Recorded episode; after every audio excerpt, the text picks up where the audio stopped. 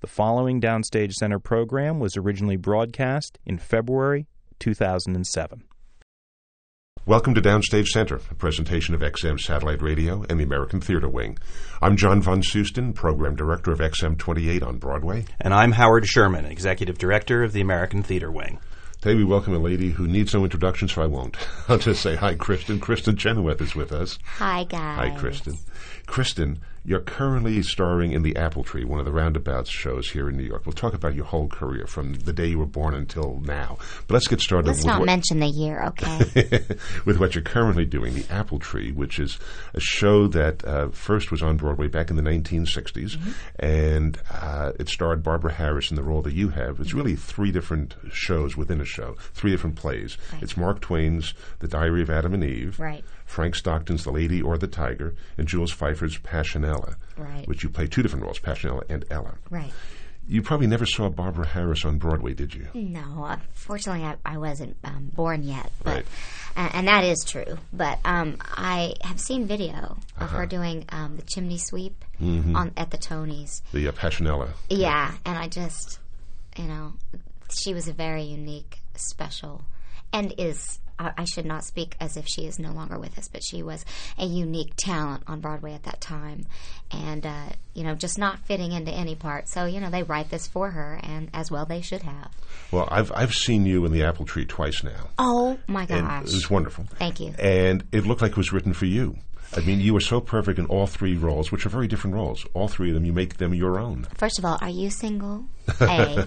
and B, uh, I see the ring. I see the ring. Sorry, sorry. Sorry. Um, listen, you know what? The writers of the show, Jerry and Sheldon, said to Jerry me, Jerry Bock and Sheldon Harnick. "Yeah, those, those two little guys that wrote um, a little show called Fiddler, um, said to me, we have not wanted to revive the show until we saw you saw you." became aware of who you were. So when the apple tree came up at the encores a year and a half ago while I was doing West Wing, maybe it's two years now, I had never. People don't realize I spent my collegiate career learning arias. I didn't spend my collegiate career learning musical theater. I did some musical theater roles, mm-hmm. but I didn't know the apple tree. I read it. I said, A, that first act is perfect. It's perfect. I'm on board with that alone. Then I heard the score. And although I think there are surely better singers than Barbara Harris, I've never been more touched by her recording. I just think it's perfect because she's such an actress that all comes through. So then they tell me we've never wanted to revive it until we met you. We, we think you're the only person basically alive who can do it. And I was slightly intimidated, but I thought, you know what? I'm a big risk taker. And I took the risk.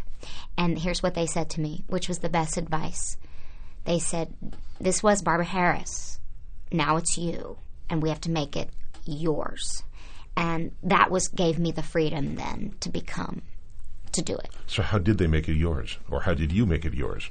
Well, you know, Sheldon's so gracious. You know, I have ideas of how to, what to add and, it, you know, I, make it maybe tiny more current. For example, in Brian's song, um, when when he, he's singing about all of Eve's, you know, uh, fixing up the hut. Uh, Brian Darcy James. Correct. As Adam.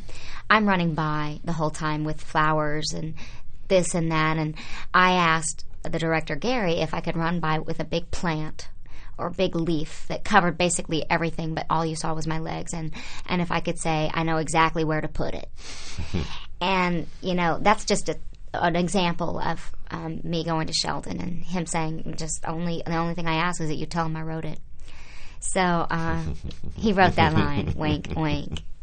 When we talk about going into it and, and taking it on for yourself, was there more freedom taking it on initially, knowing it was at encores and everybody understands short rehearsal period, short run, et cetera, et cetera? Oh yeah, there's so much less less pressure, and you know that the people that are at the encores are subscription house.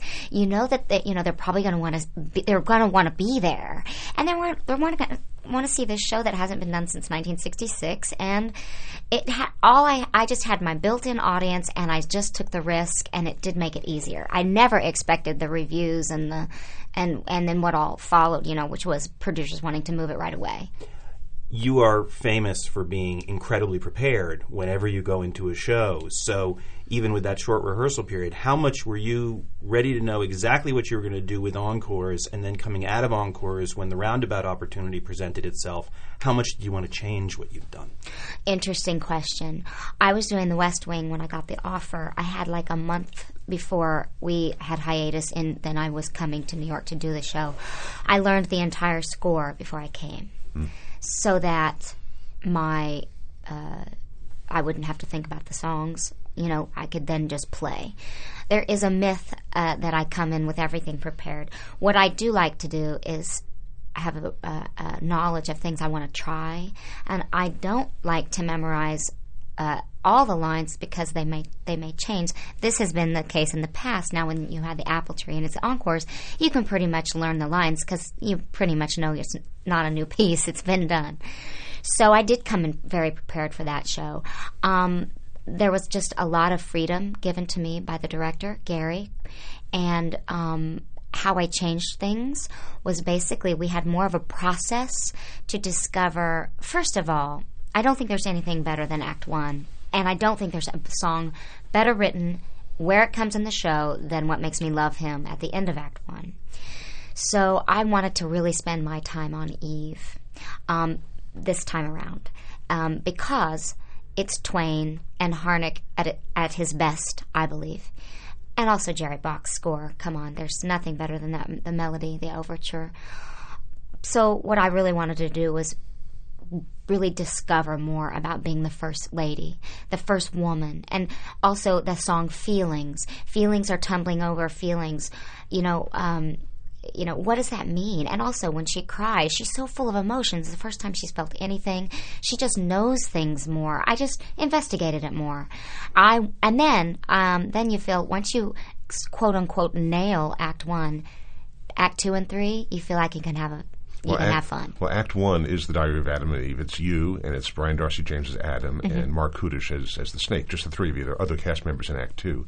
Um, how did you become? How did you, in your mind, become the first woman? There had never been a woman on Earth before. Suddenly, you're the first woman, and Brian is the first man. How did you become the first woman? I mean, what, what were you thinking when you created that? i was thinking like a child Uh huh.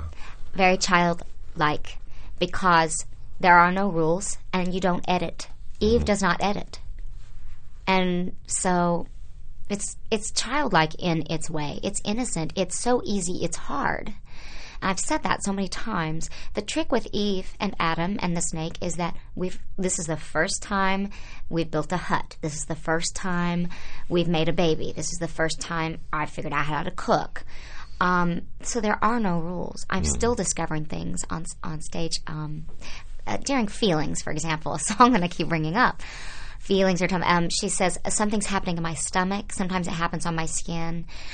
I find myself now in, in the character really examining my skin and ex- my hair, um, just being a female. And then when when he, you know, the, there's always the, the opportunity to really let it let it go with the tears when he says, "What are you doing?" and she says, "I'm crying." She's so, uh, and he says, "You're raining," and she says, "No, I'm crying."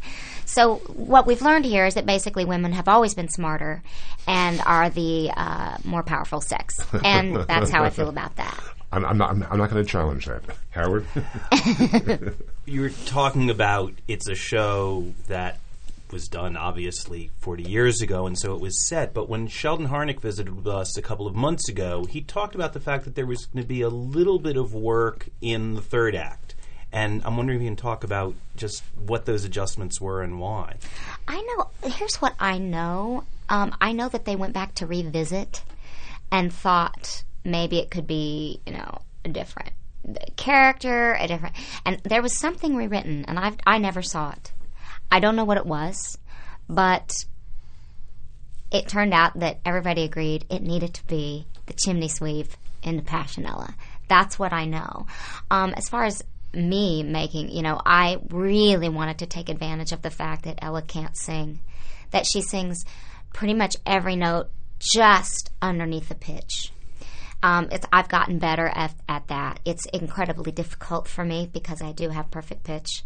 Um, it's it's actually um, it makes like nails on chalkboard for me, but it's getting that's one of the the improvements I feel that is coming along with the show. Ella sings every note just slightly underneath the So, pitch. so you've had to work to not be Correct. perfect.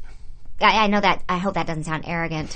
please, fans, please don't think I'm arrogant. No, but it, it's fascinating because you have to work against you know your you've achieved what you've achieved in your career for your singing ability, and then to work against it for a character. is- Yes, is- Ar- Arthur Kopit came to opening night and he said, and uh, by the way, it has grown, and it's almost like a totally different. You know, it's grown so much. He said, "I can't not believe that you were able to do that."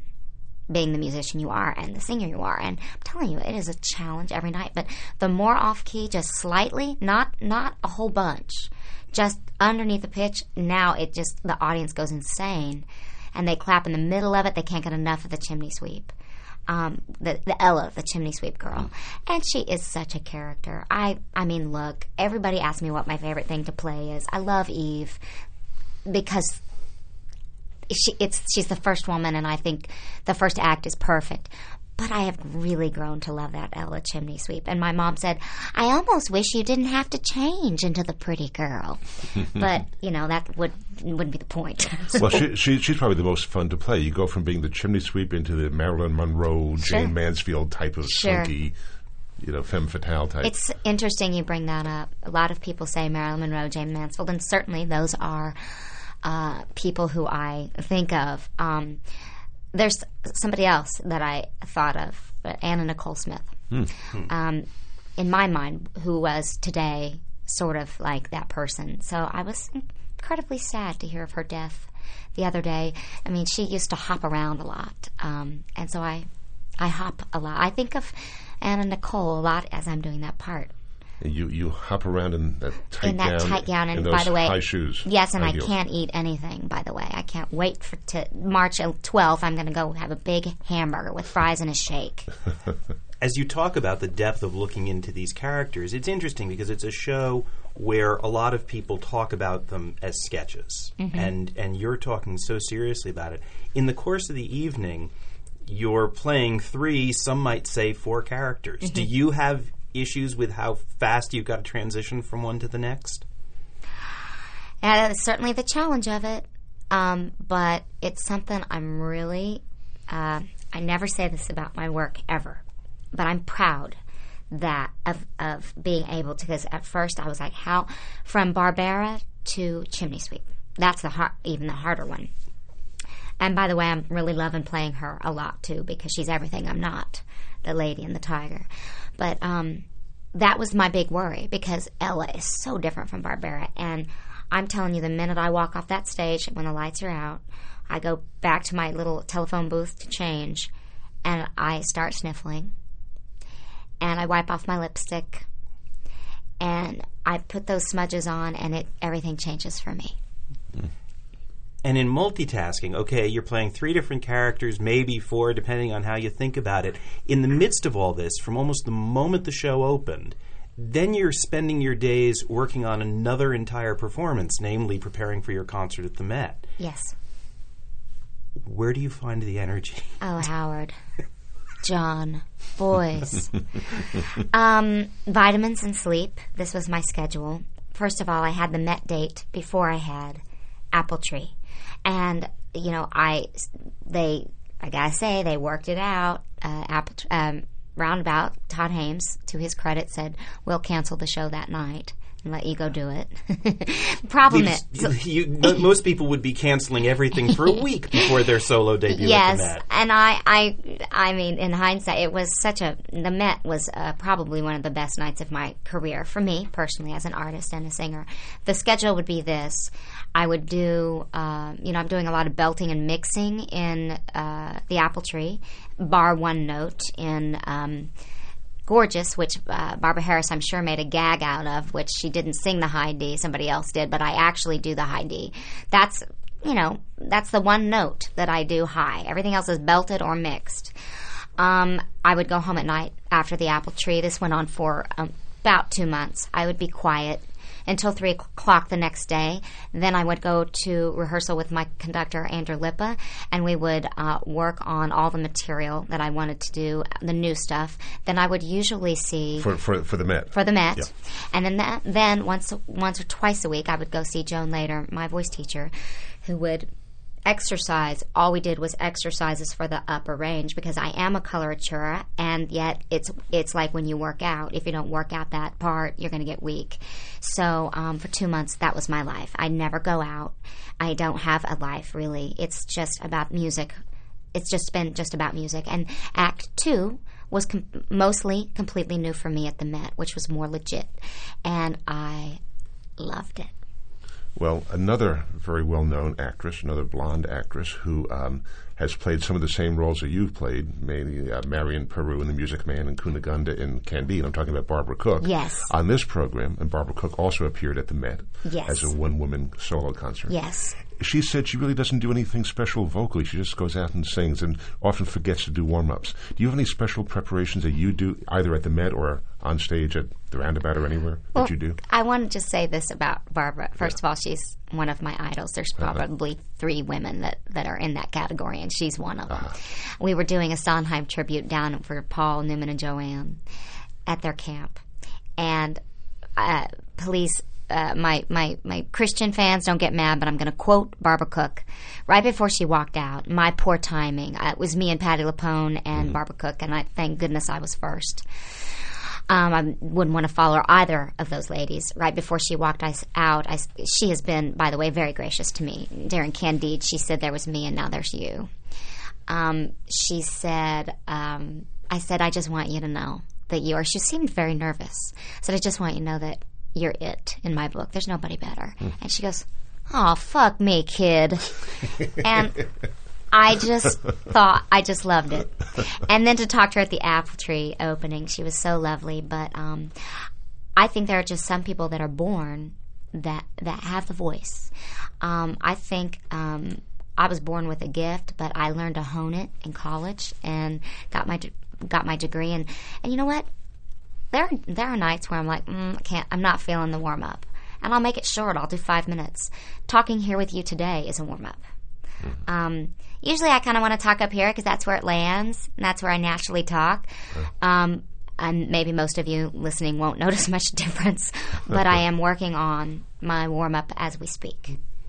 Coming back to the Met concert specifically, you've obviously done concerts across the country, but I'm curious about how you chose what you would do for your Met debut. What did you, since the majority of our listeners didn't have a chance to be there, what did you want to express in that concert even differently than from other concerts that you've done?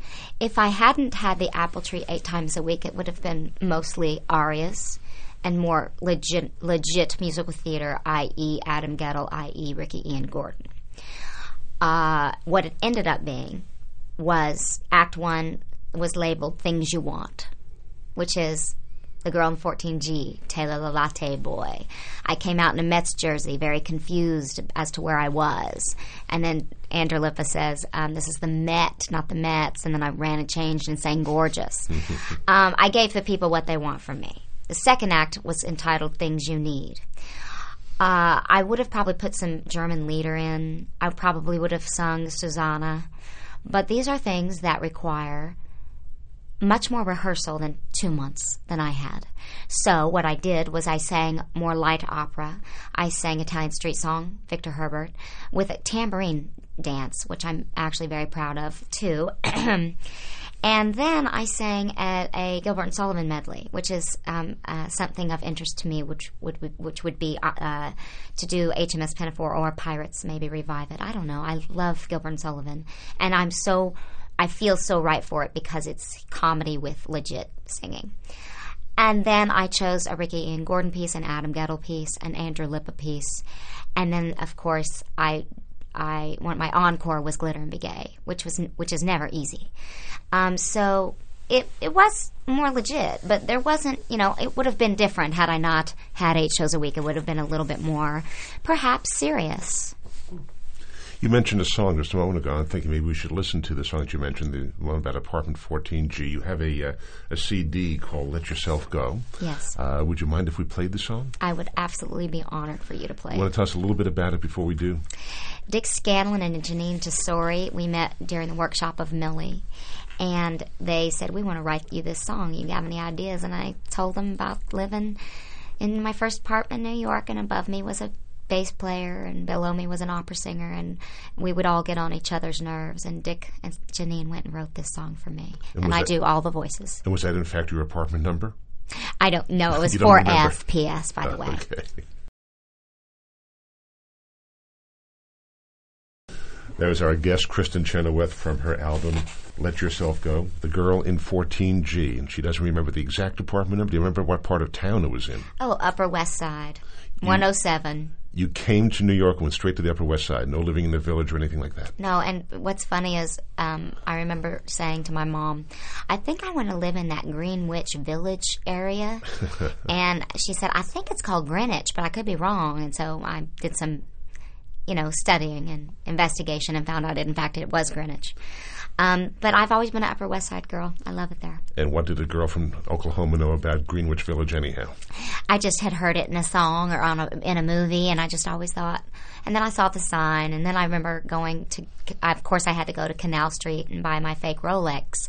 So um, I remember telling my mom I, I told her told her everything that I did because I was by myself and learning the city. You know, with a job, I had a job at night at the paper mill, but I was learning the city, trying to learn subways on my own, and learn. My roommate had booked My Fair Lady tour and left me there, so I remember thinking I'm getting going to go to Houston Street, and then I'm going to get off, at, you know, and go to Canal, and it was like a year later that someone kept saying Houston, Houston. I was like, no, it's pronounced Houston. That's where my parents live. It's Houston. Not in, not in New York, it's not. What was your first break when you came to New York? A lot of people have, have heard or read your, the story, of course, of you were runner up in Miss Oklahoma. You had classical music training, but you picked up and came to New York. What was what was the real first casting opportunity? This is what got? happened. I was accepted to Academy of Vocal Arts uh, postgraduate work to be uh, study more opera and get more honed in German, Italian, and French. It's one of the foremost schools, Academy of Vocal Arts in Philadelphia for opera. I've been accepted. They take maybe five to eight, ten people a year. I had two weeks or so before the program, before I started my program, and my best friend Denny Downs, and I went to New York. I helped him move into his New York apartment, and I thought, you know, I'm going to go to Equity and just hang out and see what it's like because obviously, you know, opera was important to me. But growing up, I was a big musical theater uh, listener, and I always took ballet, so I was a dancer as well, and always, always acted. I mean, I always put on my own plays. I didn't have a sister. I had a brother who was in chemical engineering, so I was kind of by myself in my room making up things, which in some cases could be rather scary when I think about it. And but he might have been doing the same thing, but in a different field. correct, correct. So basically, what happened? The short story, and I'll try to make it brief, is I went to an aud- I went to sign up for an audition. I thought I just would experience a New York audition for a play called Animal Crackers, a Marx Brothers musical. Charlie Repole was the director. Michael Lichtefeld was the choreographer at Paper Mill Playhouse, a, a place in New Jersey, I heard. And then I signed up. I was not a member of Equity. So they said, if there's time, we'll see you at the end of the day. So I got McDonald's and I sat out with the older men who kind of hang out the, to watch people come and go. And I learned a lot of, about their beginnings. And um, it was 5.30 and the, the um, I, I call him a host, but he's not the host. He's the guard or whatever. He comes out of the equity building, of the equity room, and he goes, "Oh, we forgot." And I said, "That's okay." You know, me me, me being the uncle. Now I'd be like, uh, "Yeah," and you're taking me in there right now. Then I was like, "Oh, I understand, no problem." And he said, "No, no, no, no. Uh, You waited for five hours. You're going to be seen." So he brought me in. I sang "Somebody Somewhere," a song I'm sure very inappropriate, inappropriate for this show. They said, "Do you belt?" I said, "Um, yeah." But I had my book, you know, from college. I still remember had a pink folder. I sang then I won uh, other side of the tracks from Little Me. They said, "Do you dance?" Michael Lichtefeld. I said yes, and they taught me a little tap thing right then and there. I was okay, and they said, "Okay, do you would you cold read this?" Basically, I cold read this scene for sort of the singer dancer girl Arabella, and they said, "Who's your agent?" And I said, "Well, I don't have an agent. I'm just here for fun. I'm here on vacation before I start Academy of Vocal Arts. I'm going to be an opera singer." And Charlie Repole set me down, and he goes, um, "You're very unique." Because you walk in the room and you think you're one thing, but you're really many things and your voice does a lot. And you're really a really good actress.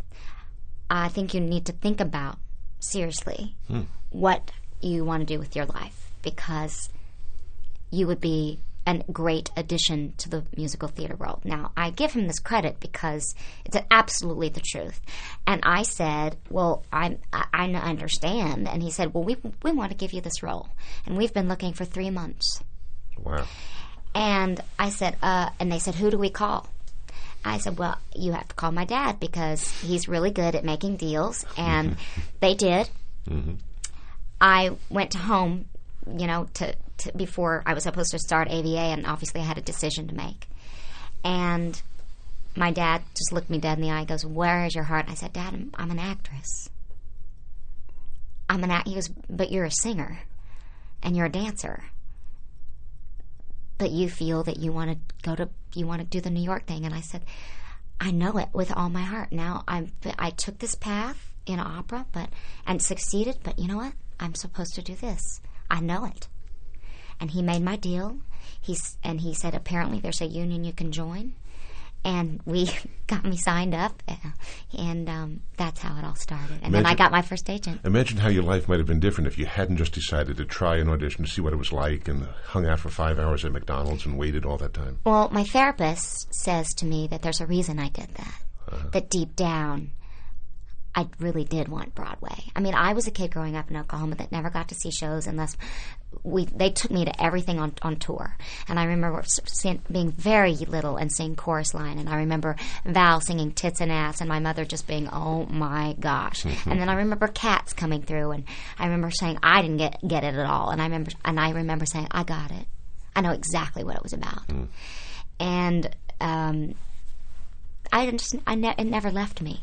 So that I'm I did what I, now I'm full making full circle because I'm doing more opera and will do more opera in the future. But you did do what so many people starting out. For so many people, there are a lot of people who think you just kind of burst upon the scene, and you were doing things like you were in the Fantasticks, you uh, you were in uh, the workshop of Zombie Prom. I discovered from an early bio. You were up at Goodspeed. Um, there was there was a lot of that scraping around the first few years and just taking getting what you could get. Absolutely. I mean, I what I did, and I didn't know it at the time, was I was taking little stair steps up to the right place, which was I got I would get a lead at Goodspeed, then I would get a lead at the Guthrie. By the way, these are places I'm very proud to have worked. And then off Broadway, I remember I got offered Christine, the, the not the Kopit-Yeston, the Andrew Lloyd Webber, or the Fantasticks. Now the this was overseas. Um, the Fantasticks off Broadway pays. You know, I think I brought home one hundred and eighty dollars after taxes. I would have made a lot of money doing uh, doing The Lloyd Webber. the fan- Lloyd Webber Phantom. And I remember I've always been a big thing of listen to your heart, listen to your heart, listen to your heart. And I was like, you know what? I think I should stay in New York, and I think I should just be here to be seen in the show. And you know, it was a, it was the right move for me. I did the fan, the Fantasticks and then Zombie Prom. Every that show, even though it, it kind of disappeared, that show every ingenue in town auditioned for, and I got it. You know, and I remember being telling my mom, "Hey, I got this part," and everybody else tried out, and you know. I, but I did my dues. Everybody does think that I, I didn't ever go on tour and, until Charlie Brown, but I did do Goodspeed, Paper Mill, Guthrie. Um, I was out there, you know, and I took a job called Box Office of the Damned at the Classic Stage Company off Broadway, and was very proud of that show. You know, I but I I didn't make a lot of money. Well, you paid your dues in all these various very fine companies all over the country. Then almost 10 years ago, not quite, but almost 10 years ago, you did make your Broadway debut as couple number 25, the female half of that couple number 25, and also couple number 4 in Steel Pier. Yes. How did you get your first Broadway job? Oh gosh. Well, some people consider my first Broadway job Scapin, the play that Bill Irwin did at the Roundabout. Um, and Bill Irwin was kind enough. He knew that I had the Steel Pier workshop and that, that we were going to. It was going to be a conflict, but he let me open the show. Um, from and I was there a month, Uh-huh. and so I will always love that man. So my really first thing was Moliere, and I remember thinking, they want me for a play, okay. um, but again, my first thing was always the character and the actor. Um, Steel Pier, I auditioned over a period of time, forever. I remember the auditions going on for the workshop, on and on, like over two months, and I and I knew that they had originally kind of thought of a tall chorus girl type to play this part, Which And- is you perfectly. uh, yeah, except for um, the mini version. um, and basically, uh, she needed to really be able to sing because she was in love with Jeanette MacDonald. That was the whole, the character's whole thing, and she's also very ambitious. The part was rather small in the workshop, and I remember my final audition. John Kander and Fred Ebb were there. Scott Ellis, who I will always love because he gave me my first Broadway musical and also introduced me to my second mother, Debra Monk. Um, basically, I went in, I sang the song that they had then, which was different than what ultimately ended up being. And I read and I left, and my Susan Susan Stroman kept smiling at me. And I said, "You know what? I did the best job I could. If I don't get it, I'm quitting. no, if I don't get it, it's just not meant to be because I just did the best I could do." And um, we got the call that I got it, and I'm telling you, John Kander wrote me a song that people thought I lip synced to because it was constant. It's all op- operetta. It was Je- Jeanette MacDonald and it was high E flat after high E flat, and the last note was a high E flat held for 16 bars. And those two men said, "When we got you, we changed the whole thing," and the part became a little bit bigger, and it was a very special and unique experience. And um, I speak about it now, and especially I think it's uh, perfect to talk about today. That my friend Danny McDonald, who was the star and lead of that show, passed away last night of a of a brain tumor, basically, and he played a character in the show that was an angel. Um, that nobody could really see except for Karen Ziemba's part, and uh, I know that he's that he was an angel on earth and certainly now in heaven. And um, you know, that show just Fred Ed, Freddie being gone. I, I think they're up there together, laughing at all of Debra jo- Monk's jokes, and Curtains is coming up, and I don't know. Spe- Steel Pier will always be a special, have a special place in my heart, and I think it deserved a much better run than it got. After Steel Pier, what was probably your real breakthrough role in the minds of many two years later on Broadway, namely Sally Brown in You're a Good Man, Charlie Brown. Now, for those who aren't familiar with the Broadway revival and the original Charlie Brown, Sally Brown was not in You're a Good Man, Charlie Brown, for those of us who did it in high school or college or junior high or camp. Um, and ultimately, one song was so central to your that your being your role. Um, at what point in the development of the new material did you get cast, and was that song already written, or did it get written for you? This is my favorite uh, story. No, by the way, all these stories I are, are true. Everything I say is true. However, the best part about this story is that I had an, an opportunity to do um, the singer dancer girl Winnie in Annie Get Your Gun with Bernadette, who was another one of my. I said there were three women. She's she's she's in the top Idol number three. two. Yes. Um, so basically, um, that was a job security.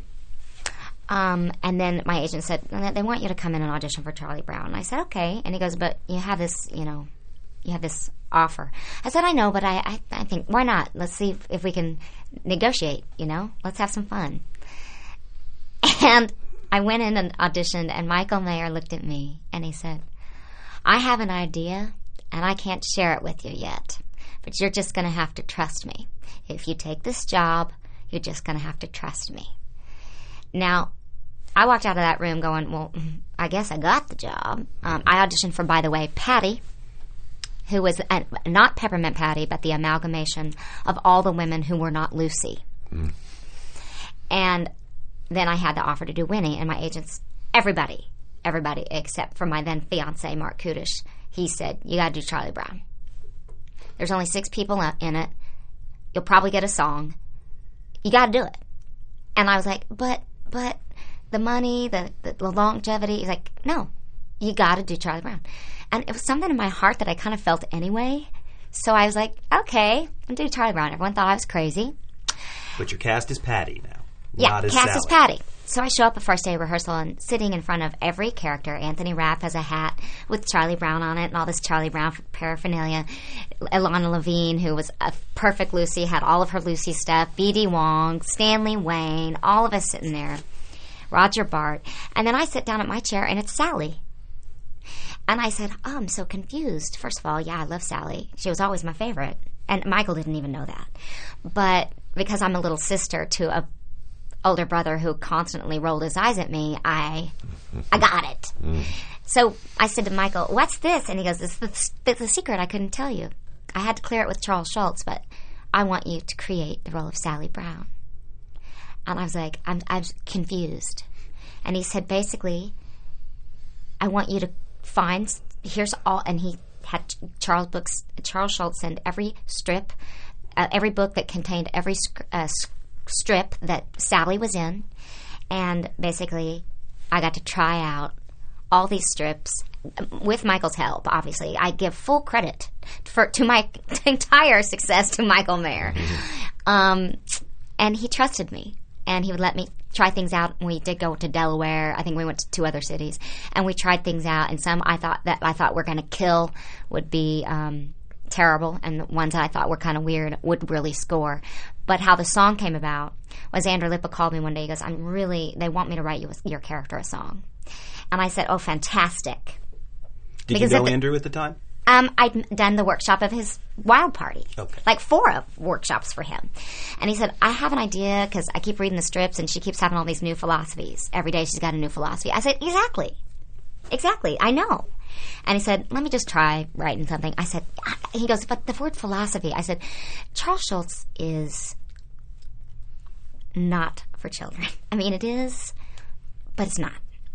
And Sally language is very very complicated and very um, i remember she comes out with ch- the, uh, the jump rope and she's devastated and charlie brown goes sally what's the matter? And she goes i don't know. I was jumping rope. Everything was fine. And then suddenly it all seemed so futile. Now every adult in the house loved me. The kids were kind of like hmm but then the new philosophy song they could relate to because of all the different philosophies that she had, which was, why are you telling me? And no. And I can't stand it. And I just, Andrew Lippa and Michael Mayer made my career, and there it is. and I'm so happy for Michael Mayer's success in Spring Awakening.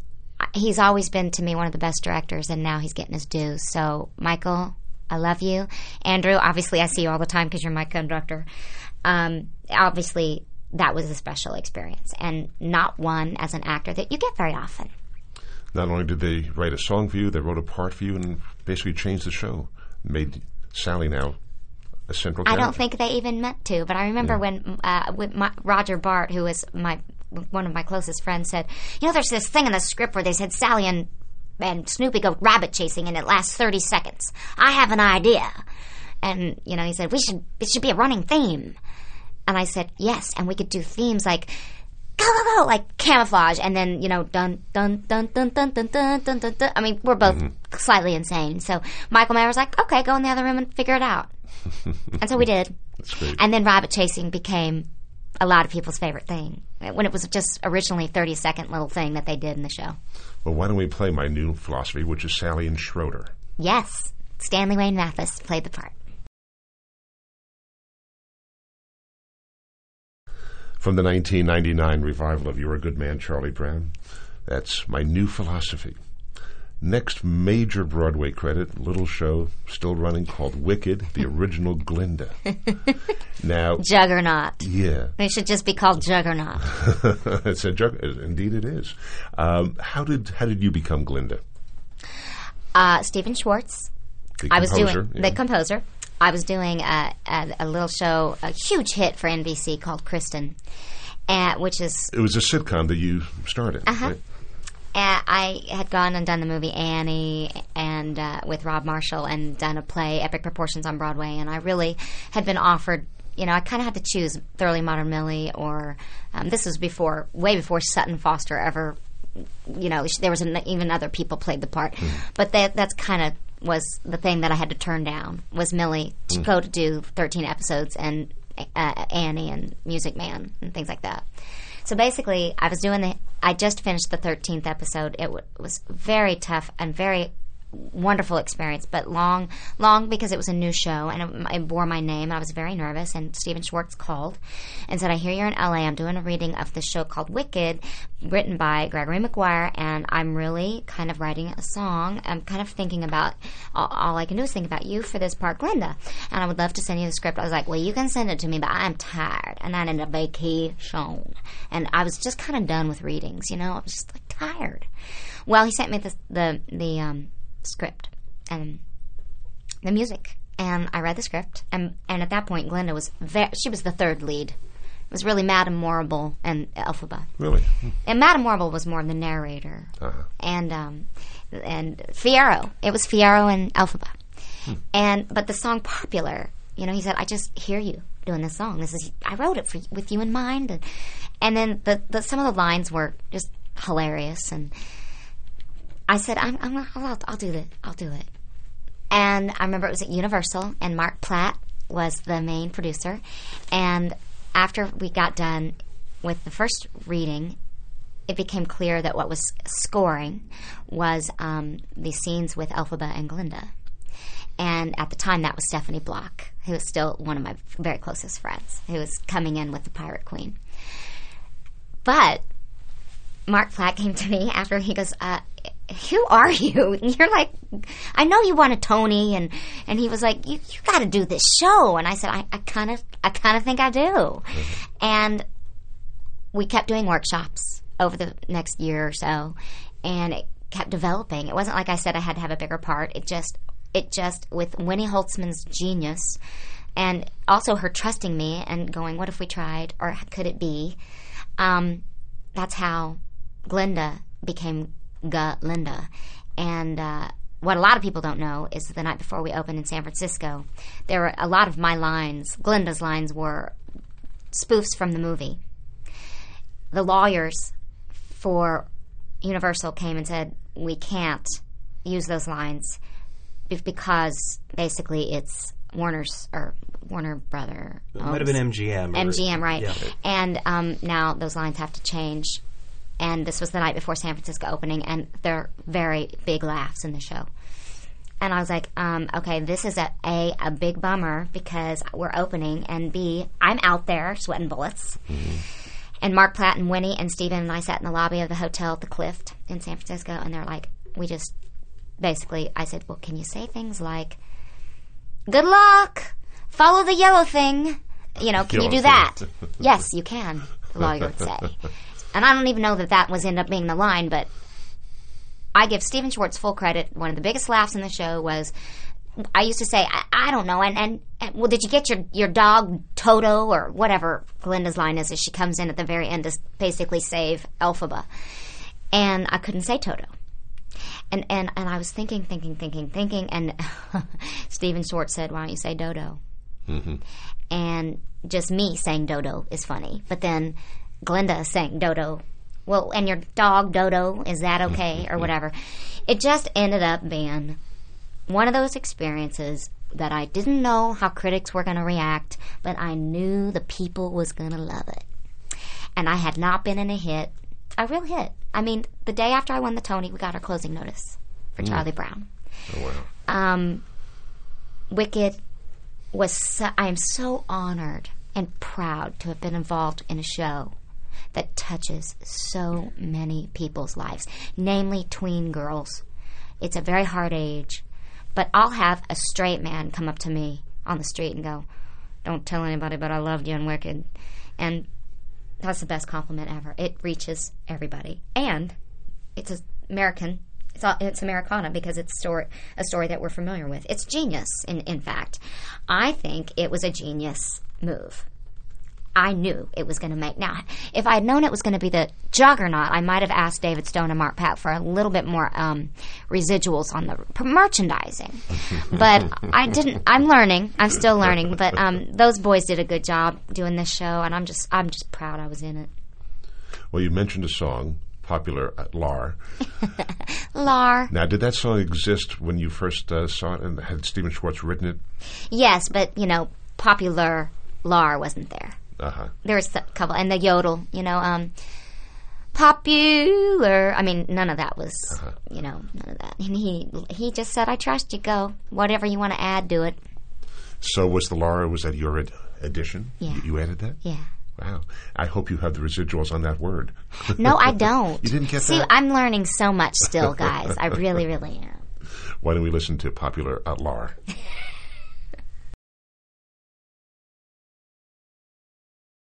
Credited as Glinda, but also known as Galinda. Dropped the A at some point during the show there. She starts out as Galinda, becomes Glinda. Is that right? Do I have That's that right? correct. Yeah, yeah. With a G. yeah, Ga, Galinda with a, with a G. Galinda. Okay. That, of course, Kristin Chenoweth from Wicked. As I listen to you talk about the opportunities you've had in your career, what's remarkable is how many times you've spoken about the freedom you've had to explore, to create, to try things.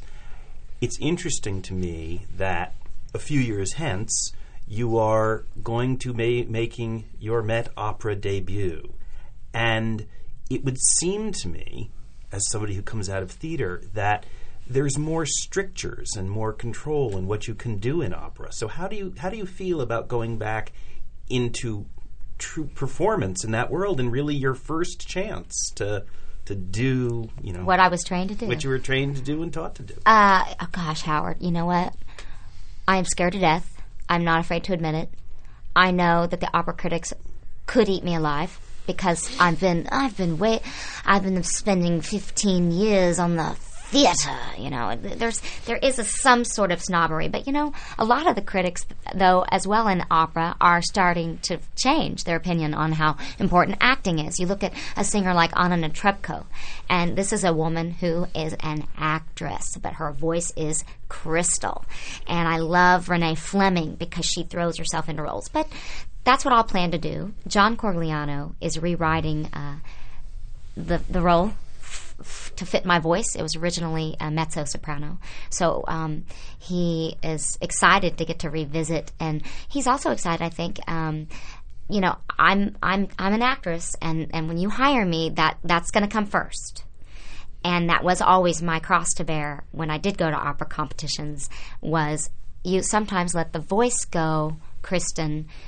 You let the voice suffer for the acting. And I said, I know I'm, I, I'm, forgive me, but there was another lady that did it, and her name was Maria Callas. However, I'm not comparing myself to her. No, no, I don't have near the size that a lot of the opera singers do, but I do have a little bit of cut. It's a new word I learned. Um, basically, being heard. Uh, but my lower register is is going to be a challenge. I'm going to work on that a lot because I'm not belting. um, I'm singing opera, and to Peter Gelb and John Corigliano's credit, they are going to trust me and give me a chance. And I'd love to do an opera on Broadway, frankly, like Baz Luhrmann did. And I would share with you that I see myself doing that in the future, bringing an opera to Broadway, making it an English thing where people and kids can get it because I think that people are smarter than we think they are and kids are smarter than we think they are. And I would love to get musical theater singers who do opera, legit singing, cast them and let's go for it. That was going to be my last question. What do you plan to do next on Broadway? So, other than opera, any other Broadway plans in your future? Well, um, I'm, I, you know, I, I'm not going to dodge it. There, there, there's an offer out t- to me to do the Young Frankenstein, to do Madeline Kahn. Uh, uh, we are in negotiation. Um, Obviously, we did the workshop, and it was a dream come true for me to play the role uh, for Mel Brooks, who is the number one comic genius in this world. The fact that he thinks I'm funny at all, um, I don't know. I think Young Frankenstein has the possibility of being an even bigger hit than producers. I'm really proud of the of what the work work they've done. I hope it's that. We're in negotiation. If it's not that, um, you know, there's lots of things I'm interested in. There's lots of things that I'd be interested in reviving. Um, but but always a different spin. My Fair Lady is something of interest. I've always thought um, highly of Jerry Herman's Mack and Mabel, and he's been trying to. He's talked to me about that for years. That I think a book, a, book, a look at the book could be of value, and I love the idea of South Pacific.